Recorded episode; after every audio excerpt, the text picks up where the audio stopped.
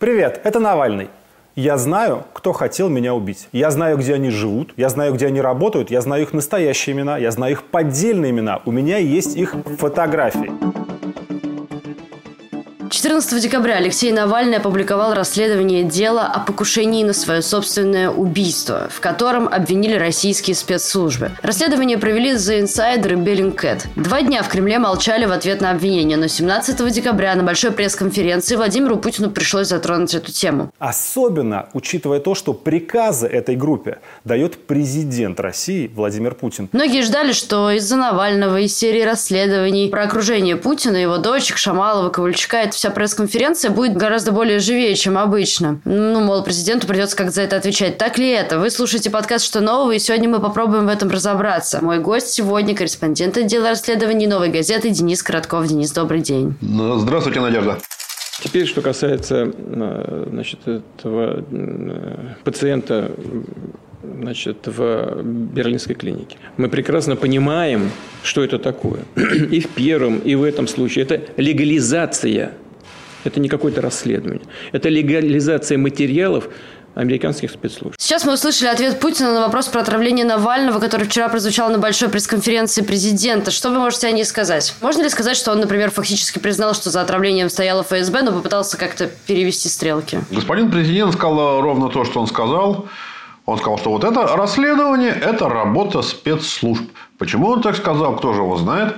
Он э, никак свой тезис не развернул. И, как все отметили, соответственно, ничего не опроверг. Да? Можно задаться вопросом, столь ли важно работает спецслужб журналистов или не журналистов, или каких-то частных расследователей. Да? Э, но, в общем-то, это мало кого интересует. Всех больше интересует конечно, правда это или нет. Но на, этот вопрос ответа мы не получили. Как вам кажется, это попытка дискредитировать Навального, назвать его агентом ЦРУ, берлинским пациентом, ни разу по имени? Это тоже какой-то пропагандистский прием такой? Ну, а здесь э, два разных утверждения, как мне кажется, да, которые разные по смыслу. То есть, во-первых, э, президент говорит, что Путин имеет связи с разведками, и там не то работает, не, не то, что это, значит, как-то с ними связано. Это одно утверждение. Навальный вы имеете в виду? Навальный, да, безусловно. И, э, и второе утверждение, что это расследование, результат работы спецслужб. Да? Вот это вещи разные. Вот э, я не знаю, почему президент решил, что Алексей Анатольевич Навальный работает на ЦРУ. Сие мне неведомо. Никаких аргументов не прозвучало. И вторая история о том, что это расследование проведено спецслужбами, а Беллинкета, Навальный, Инсайдер, Шпигель, CNN и прочие просто его ретранслировали. Это второе утверждение абсолютно отдельное. И опять-таки господин президент не привел аргументов. Но аргументы привели многие другие, сказав о том, что нет, нет, нет, что вы, что вы, такие данные, такой объем, такой анализ, все это никак не мог сделать никто-никто, кроме как страшного там ЦРУ ЦРУ, Ми, Ми-5, которому помогал и Ми-6 и прочие сигуранцы. Ну, вот здесь уже можно, мягко говоря, не согласиться. Давайте об этом тогда и поговорим. То есть, э, Путин сам даже прокомментировал расследование Блинкет, сказав, что это легализация данных разведки. Что вы скажете? Эту информацию, правда, нельзя было получить без источников? Нет, информацию без источников получить вообще нельзя. У любой информации есть источник. Да? А вот ЦРУ, э, спецслужбы, еще раз, и прочие ну, всякие страшные вещи, а вот совершенно не обязательно. Это расследование, в котором участвовали вот эти все уважаемые без иронии структуры, э, в общем-то, базируется на информации чьей, кто являлся первоисточником на самой инфо. И э, среди них кто был э, добывающей структурой да, этой информации? Это был Беллинкет. Об этом все они так прямо говорят. То есть, это господин Христо Грозев, который что говорит? который абсолютно четко говорит, что говорит, с коррупцией, ну, в данном случае, правда, уже с полным, значит, с криминалом, видимо, с убийствами. В России, говорит господин Грозев, очень много коррупции. Ее, конечно, очень интересно расследовать, но что, говорит, нам помогает бороться с этой коррупцией в России? Нам очень, говорит, хорошо бороться с коррупцией в России, потому что в России коррупция. Таким образом, э, опять-таки, он не скрывает, откуда он это взял. Он говорит, я эту информацию купил.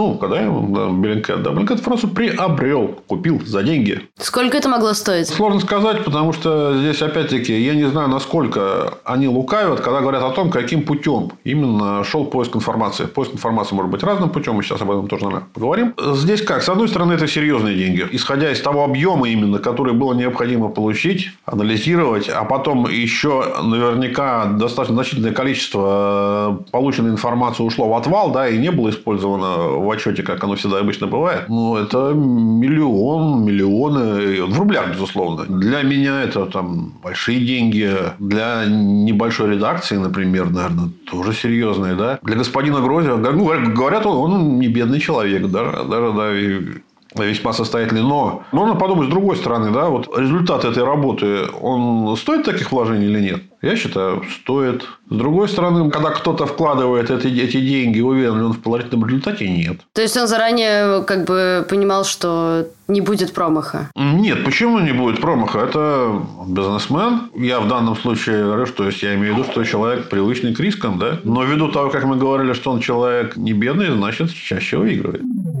А давайте поговорим про ход расследования. Что известно вообще про связи Bellingcat с разведкой? И как работали расследователи, откуда они брали данные? Наверное, это самое интересное. Ну, во-первых, про связь с разведкой неизвестно ничего. Ну, мне. Я сейчас тоже читал там что-то. Никто эти связи не установил. И, и кстати говоря, я не понимаю, могло ли быть так, что эти информации ему представил некая спецслужба? Так, английская, американская, не знаю, какая-то. Ну, наверное, да. Еще раз, мне об этом ничего не известно. Могла ему представить? Конечно, могла. Почему же нет? На то они и существуют. Мог он э, сам все это узнать, получить эту информацию, анализировать?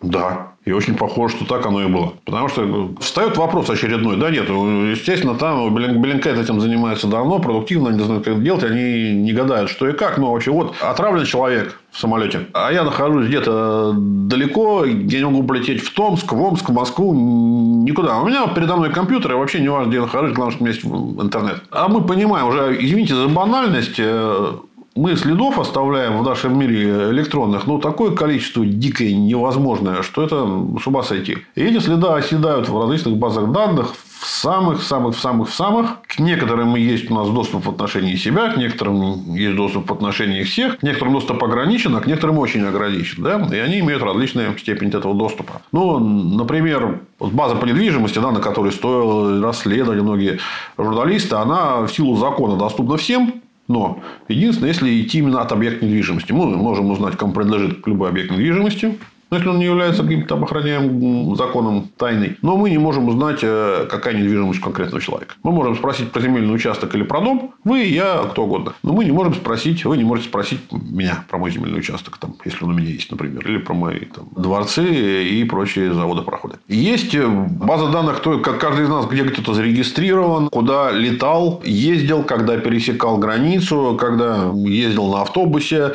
есть данные с камеры видеонаблюдения, кто куда перемещался, когда нас штрафовала ГИБДД и так далее, и так далее, и так далее. Это вот огромно. Здесь, вот как утверждается в расследовании, что ну, поставлен вопрос, решили предположить, кто сопровождал господина Навального в его поездках, условно сопровождал, я здесь имею в виду без его желания. А здесь у него еще получился кривое путешествие, да, то есть он вылетел э, в Томск, да, а потом стал возвращался не тем маршрутом, и, соответственно, это вот, э, вот подобный же зигзаг в путешествиях других людей мог помочь сориентировать. Да? Вот. И были получены, как утверждается, сведения о перелетах э, примерно в те же даты, примерно по тем же маршрутам. А вот опять-таки, что ну, это логично, недешево, да, возможно, да. Я сейчас не обсуждаю законность этого э, поступка. Я обсуждаю исключительно его э, возможность, целесообразность. Целесообразность, да, логичный шаг, логичный. Много там рейсов. Там, по-моему, по три рейса в день, если не ошибаюсь. Да? Я сейчас на память говорю, может, пять, но не больше. Эти информации есть. У кого есть информация? Информация, когда мы приобретаем билет на самолет и летим. Эта информация есть у того посредника, который нам продал билет. У авиакомпании, которая нам продала этот билет. Эта информация есть у авиакомпании, и у аэропорта. При нашей регистрации на рейс, ну и в случае зарубежного полета, эта информация есть в пограничной службе ФСБ. Да? Эти все люди ее хранят веками и доступ к ней получить можно в течение, там, не знаю, возможно, суток, возможно, меньше. Мы же не имеем права рассказывать да, о том, как можно совершать противозаконные действия. Поэтому те, кому это надо, давно уже воспользовались Даркнетом, да, почитали. А об этом можно прочитать и в открытой части сети интернет. И вот мы заказываем эти вот портянки огромные. Ну, сколько в самолете? Там 150-200 человек, опять-таки, вряд ли больше в этих самолетах. Э, дальше, вот у нас получается список фамилий и, видимо, номеров паспортов. Нам нужно понять, вот какие-то люди вот эти вот совершали примерно такой же маршрут. Ну, во-первых, совпадение по тем, кто, опять-таки, улетел в Москву через некоторое время. Там, да? Во-вторых, ну, первоначально отсев. Тоже все доступно здравому уму человека. 150-200 человек на рейсе это, это еще то, что можно анализировать ручками. То есть, откидываем тех, кто регулярно летает, условно, там, Москва-Томск. И вообще, значит, откидываем, скорее всего, жителей Томска. Хотя не обязательно. Может быть, томские там, там кто-нибудь, там люди. Да? Ну, но все равно тоже откидываем. Откидываем э, людей, которые путешествуют с семьями. Откидываем, там, не знаю, мужчин, условно говоря, ну, до 20 лет точно, а то и до 22-25, да, там, и старше, там, 65. А женщины откидываются при таком раскладе? При первоначальном анализе, да, я бы не стал, на самом деле. Здесь э, сексизм неуместен. Но, опять-таки, дальше все эти люди. У нас есть, даже если не залезать, опять-таки, в какие-то темные даркнетовские базы, да, у нас есть ВКонтактики, Одноклассники, Фейсбучки, Инстаграмчики, да, если у нас кто остался, вот когда вот мы всех тех выгнали, даже еще не используя никакие темные базы, мы еще и смотрим тех, и, скорее всего, у нас останется очень-очень немного человек, которым нам нужно будет присмотреться повнимательнее. Присмотреться повнимательнее при помощи? При помощи денег, да.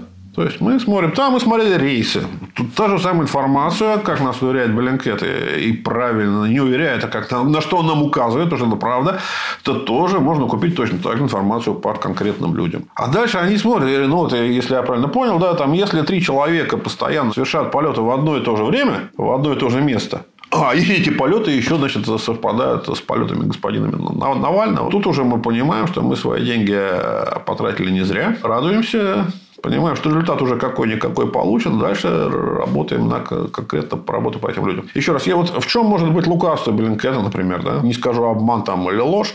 А, возможно, они отталкивались не от этого. И раньше выпускали расследования, уже связанные с новичком, шиханами, с людьми, работающими в закрытых институтах. Возможно, они где-то мелькали, возможно, где-то получали по ним данные, возможно, они увидели их раньше. А это красивая история, да? Но это всего лишь на все путь, который может быть разным, который не отменяет ни смысла, ни ценности расследования. А как, по-вашему, есть какие-то нестыковки в этом расследовании? Я-то, честно говоря, вот особо не заметил. Я не могу сказать, чтобы я детально проверял вот этот вот анализ. В первую очередь, потому что этим занимался раньше, когда я читал другие вещи, да, когда вот, ну, вот первые наиболее там по, по любителям солсберецкой архитектуры. И я убедился, что там, как правило, качественный анализ – вот этих э, всех э, историй. Выводы могут иногда быть, может быть, недостаточно обоснованными, может нет, но это вопрос версии, вопрос уже прогноза, который доступен нам с вами, его нам не навязывают. Да? Как, я это, как я вижу это для себя, это расследование? Считали доказанным, что господа из спецслужб э, сопровождали господина Навального, да, сопровождали. Говорят о том, что они его травили для меня. Нет.